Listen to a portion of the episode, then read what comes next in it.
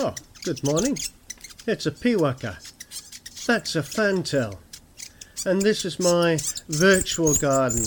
This is my podcast. I call it Garden Link. Why don't you join my piwaka and come into the garden?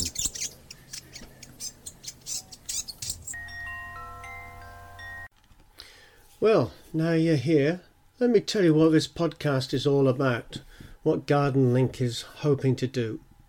So, we're going to talk about fruits and vegetables and the plants that live in our gardens, and we're going to show how they change over time. And that's something else that's important about this podcast.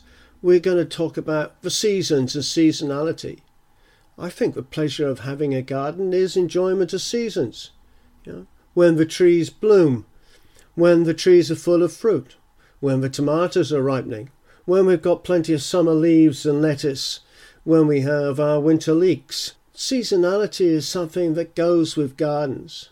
Not that we don't sometimes try and change them, because we do try and lengthen the season sometimes with some clever tricks, like sowing in protected conditions so we can plant out early, or covering things over so we can go a little bit later. In fact, commercial gardeners are forever trying to give us a slightly longer season one way and another. I think, though, seasonality is a blessing because it's all about change, and change makes life interesting. And change in the garden is natural and it's inevitable. You know, the physical environment keeps changing, the temperature keeps changing, the daylight length keeps changing. Sometimes it rains, sometimes it doesn't. And if with change, if you have changes in the physical environment, then you have biological changes. The things that we try and grow and the things that live with us in the garden. And the last thing I want to do with my podcast is broaden all of our garden experiences. I'm going to learn things talking to you. I'm going to find new things to suggest for both you and I. And I'm going to try and deepen the knowledge about what we think we already know about, but often there's a lot more to know. And there will be times when I'll come up with ideas of why don't we try this or why don't we try that. I hope to broaden our garden experience also by telling you a bit about the foundation of gardening. We shouldn't lose sight of the fact the foundation of horticulture is in science and of age old observations, both very important. Well, I've said a little bit about what the podcast is about. I need to tell you a little bit more about how it's going to take place. And first of all, I want to tell you that I'm not going to be the only person contributing, but for this time round, I'm sorry you'll have to put up with my voice alone. Yes, my name is Mike. Mike Morley Bunker, to be precise. I'm based in New Zealand, Canterbury. Christchurch is the main large city in this part of New Zealand, we live on the Canterbury Plains, with the Southern Alps to the west and the sea to the east. Our latitude is 43 degrees plus a half to the south. Our climate is is temperate, perhaps slightly warmer than I'm used to from where I came from in the UK. Now, this podcast is for gardeners and for growers of horticultural plants.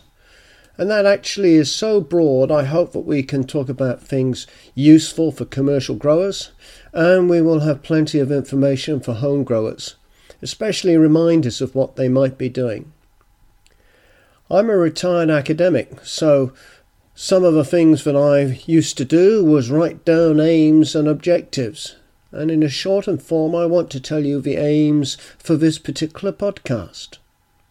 First, I want to keep you up with seasonal changes in the garden, and as we will put up markers, I hope you will relate our season and conditions with your own. This aim sort of links up with aim number two. I want you to be able to look up your sky and I want you to look at your weather data and compare your sky and weather data with ours. Then you'll have a better idea of what you should be doing. I also want to encourage you to grow plants as part of having a healthy lifestyle. And fourthly, I want you to appreciate plants in the garden for what they are.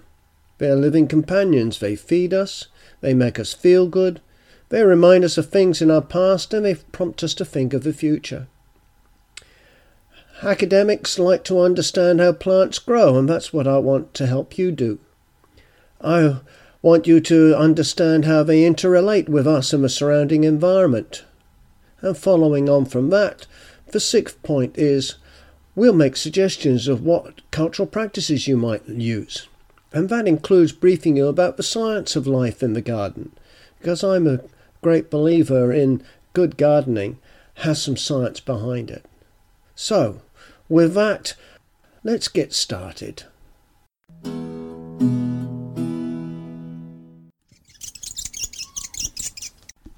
Each podcast will have different topics, and usually there will be a vegetable one.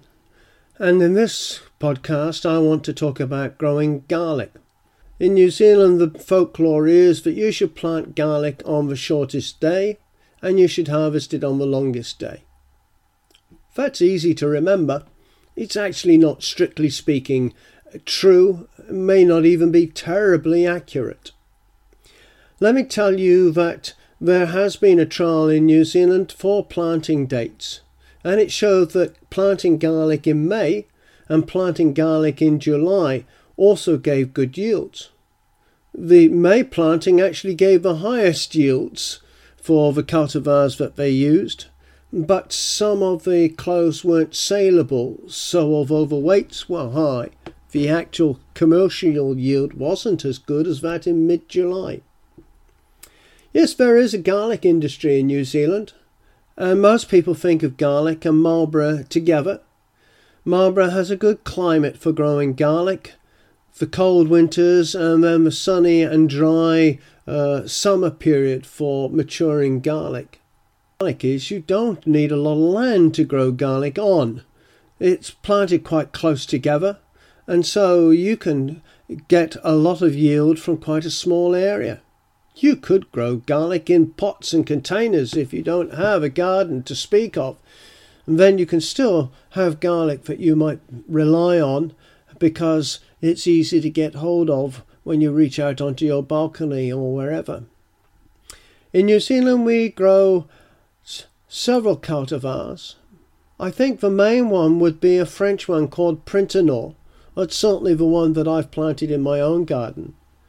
But that doesn't mean that there aren't other cultivars. There is a cultivar called Marlborough White. The South Coast Environment Society, which is based up in the Northern Island, has a wide range of cultivars, some of which you might call heritage cultivars. It would be interesting to try some of those in different localities to find out how they perform. It also would be interesting to know what the virus status is because garlic can pick up viruses. And sometimes the better cultivars happen to be the newest cultivars because they're virus free. When you're planting garlic, you should be thinking about your soil and whether it's disease free. You should also be thinking about your soil and whether it's well drained. Going back to the disease free, you need to have a good rotation when it comes to crops like onions and garlic and shallots because there are soil borne diseases and they can carry over if you keep growing the same allium crop year after year. The yields tend to relate to the amount of light and temperature that they receive during the growing season, so don't put them under the shade of some trees.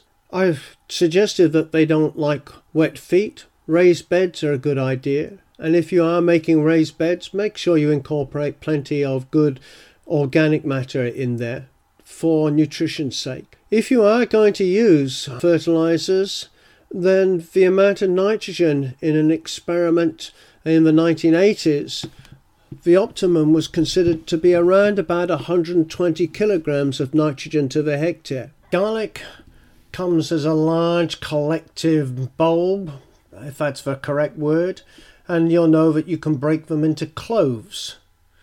When you separate the cloves, separate them into large and medium and small, and plant according to the size of a clove. The larger cloves can be planted further apart from the smaller cloves. Plant the cloves with the pointed end up. The larger cloves can be planted as much as 10 centimetres apart and the smaller ones 5 centimetres apart. In commercial growing, garlic populations can be in the order of 200,000 plants to the hectare and sometimes even more than that. You need to think about weeds for garlic. These crops are generally susceptible to weeds. I'm referring to onions and other alliums. Broadleaf weeds and grasses compete very effectively with alliums, and garlic doesn't shade the soil, so there's plenty of opportunity for weeds to come in. In New Zealand, home gardeners won't have access to any sort of herbicides, so weeding is the only way to control garlic weeds. You can use mulches, but be careful the mulch doesn't allow the continual wetness around the necks that will cause rotting. Might even be a good idea to pull the mulch a little bit away from the actual garlic plants. Harvest time will need you to dig the garlic out of the ground. Although the suggestion is that you should harvest on the longest day. In fact, the garlic will probably go longer than that. Of course, the obvious sign that the garlic is ready is when the tops have died down. But as you dig them out of the ground, have a look at the wrapping around the bulb. You don't want it to be soft, you want it to be properly matured. Garlic has a very old association with human beings. It would appear that the plant material originated in Central Asia and in areas that we would now call Kyrgyzstan and Tajikistan and Uzbekistan. It spread quickly into China, it spread into the Mediterranean, it spread into India, it kept spreading. In Egypt, we know it was there because there are Old Testament references. Garlic has two main types. One are called hard neck, and the other is called soft neck. The hard neck ones tend to have a central flowering stalk and therefore are not the preferred types. Soft necks don't tend to have flowering stalks. The thing about garlic is that it can be used for eating and it can be used for medicine. And in this day and age, there is a great deal of evidence now that is indicating that garlic will help lower cholesterol levels. So, there's a lot to know about garlic. I hope that was of some interest. If it's a little bit late, I'm sorry about that. Well, I'm going to finish there. Piwak has just told me it's time to wrap up.